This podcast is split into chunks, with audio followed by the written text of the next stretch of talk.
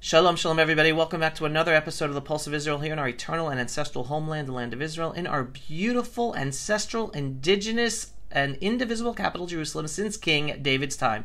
So, yes, I am uh, have a little break from my IDF reserve duty. Here I am with my gun in between shifts. I was able to get out of uniform and uh, make this video. And today I want to deal with the three top geopolitical challenges that Israel has to deal with that makes it hard for us to literally win this war. All right?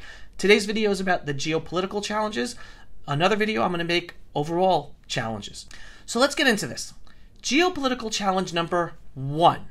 Well, Iran. But Iran's not the challenge.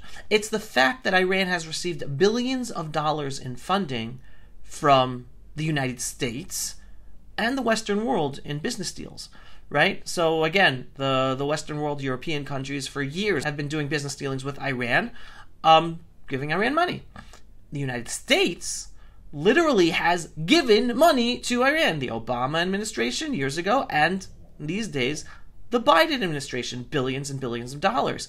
Now, Iran is the number one enemy, not just of Israel, but the whole freedom loving world. Iran calls Israel little Satan and America big Satan. Like, its strategy, its goal is to destroy America as well as Israel. Yet America's been giving it billions of dollars. What does Iran do with that money? It doesn't use it to help the Iranian people. And believe me, the Iranian people want freedom from the Islamic mullahs ruling a theocratic uh, uh, rulership in Iran. So instead of America helping the Iranian people get rid of the theocracy that is persecuting them, America's been giving billions of dollars to Iran that it gives towards its proxies, its terror proxies around the Middle East and even around the world. But around the Middle East, to Hezbollah, to Hamas, to the Houthis in Yemen, what are they using all that money for? Well, Hezbollah and Hamas are using it to attack Israel. The Houthis in Yemen, they're not just using it to attack Israel, they've been using it to attack the whole freedom loving world by disrupting sea passage for all the ships of commerce from the east to the west. So it's totally disrupting the world. And yet, America's been giving billions of dollars to Iran. How is Israel supposed to beat Iran, which has funded Hezbollah to have an extremely capable army in Lebanon with over 150,000 rockets aimed at destroying Israel? They use the money to aim to arm Hamas. How is Israel supposed to, supposed to beat that when it's U.S. funding? Uh, in addition to European funding, that's given all this money to be used against us. So that's geopolitical challenge number one. Geopolitical challenge number two is Qatar. But again, Qatar is not the challenge.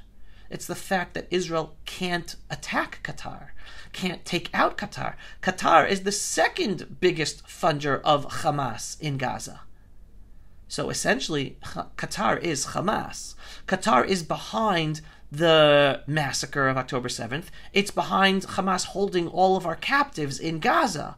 But yet, Qatar is also a strategic ally of the United States. The U.S. has its largest military base in Qatar. So, Israel can't take out Qatar. But what's even worse is that America, and because of America, then Israel, treats Qatar as a neutral partner in negotiating the release of the captives from Gaza. But we just understood Hamas is Qatar. Qatar is Hamas. It's Qatar who is holding our innocent Israelis captive in Gaza. All they have to do is say Hamas, let them go. Right? But they won't do that unless we pressure them, unless America pressures them. But we can't do that because Qatar is a strategic ally for America. So Israel can't go after Qatar. That was strategic. That was challenge number two. Then we have geopolitical challenge number three, and that's UNRWA and the United Nations. Again, another organization that has funding from European countries, from the United States of America, and UNRWA is all about teaching these kids in Gaza, Judea, and Samaria to hate Jews and kill Jews and dream about being martyrs. Boy, little boys and little girls. That's what they're taught, that's what they dream of doing. Their kindergartens are about learning how to kill Jews. They get it from their mother's milk, and it's funded by you, by Americans, by Europeans, U.S. government funding, European government funding, international funding, UNRWA. How are we supposed to beat our enemy when on all three of these geopolitical challenges, the Western world, right? Supposedly Israel's allies, especially the United States of America, Israel's closest and biggest ally, is funding our enemies via Iran and strategic alliance with Qatar that we can't stop, and then funding UNRWA that is teaching blatant genocide. All with the support of America and the Western world. How are we supposed to win this war with those three geopolitical challenges? So, I can't tell you the answer to that. I'm just telling you how challenging it is for Israel to win this war. That's why there's so much pressure on Israel to stop this war. Because the Western world does not want us to win.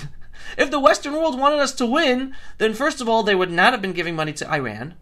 Uh, they would be pressuring Qatar, release the captives in Gaza, or else we stop our strategic alliance with you. We we pull out our military base from from uh, Qatar and put it somewhere else the world and America and the Biden administration would withhold funding and close UNRWA because it's about teaching genocide, not about helping the Arabs in Judea, Samaria, or Gaza.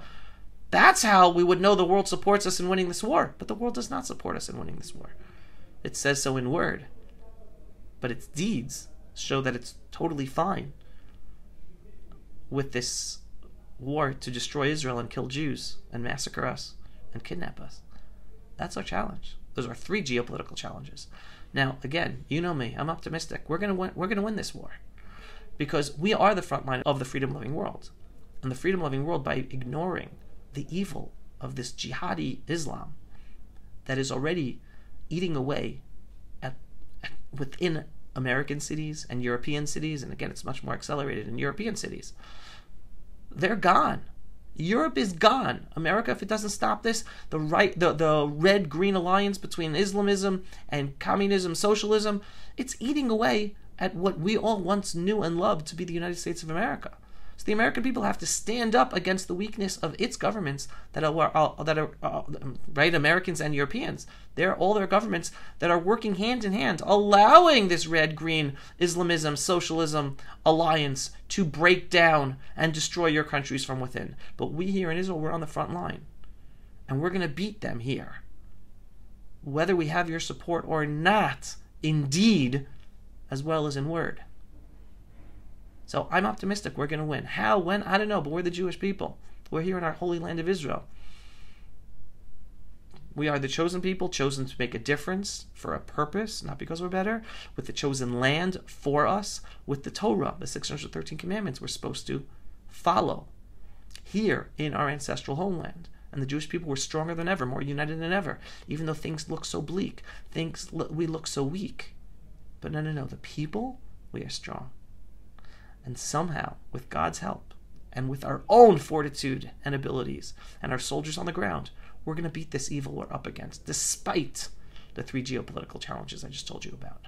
But understand those challenges, know they exist, and stand with us, and pray for the Jewish people, and pray for our holy IDF soldiers who are on the front line for all of us, for the whole freedom loving world, not just for us Jews in the Holy Land of Israel.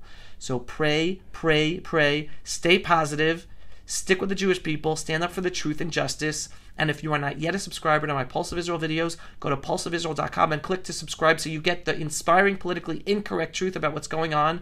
And if you agree and support the messages we put out, then just click on the donate button every once in a while on pulseofisrael.com so we have the support, the financial support to do what we're doing and reach more people.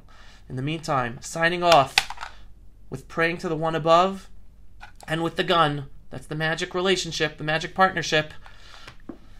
Signing off here on our ancestral homeland, the land of Israel, and our beautiful ancestral, indigenous, and indivisible capital, Jerusalem, since King David's time. Shalom, everyone, and thank you for watching. Pulse of Israel, frontline videos from the Holy Land.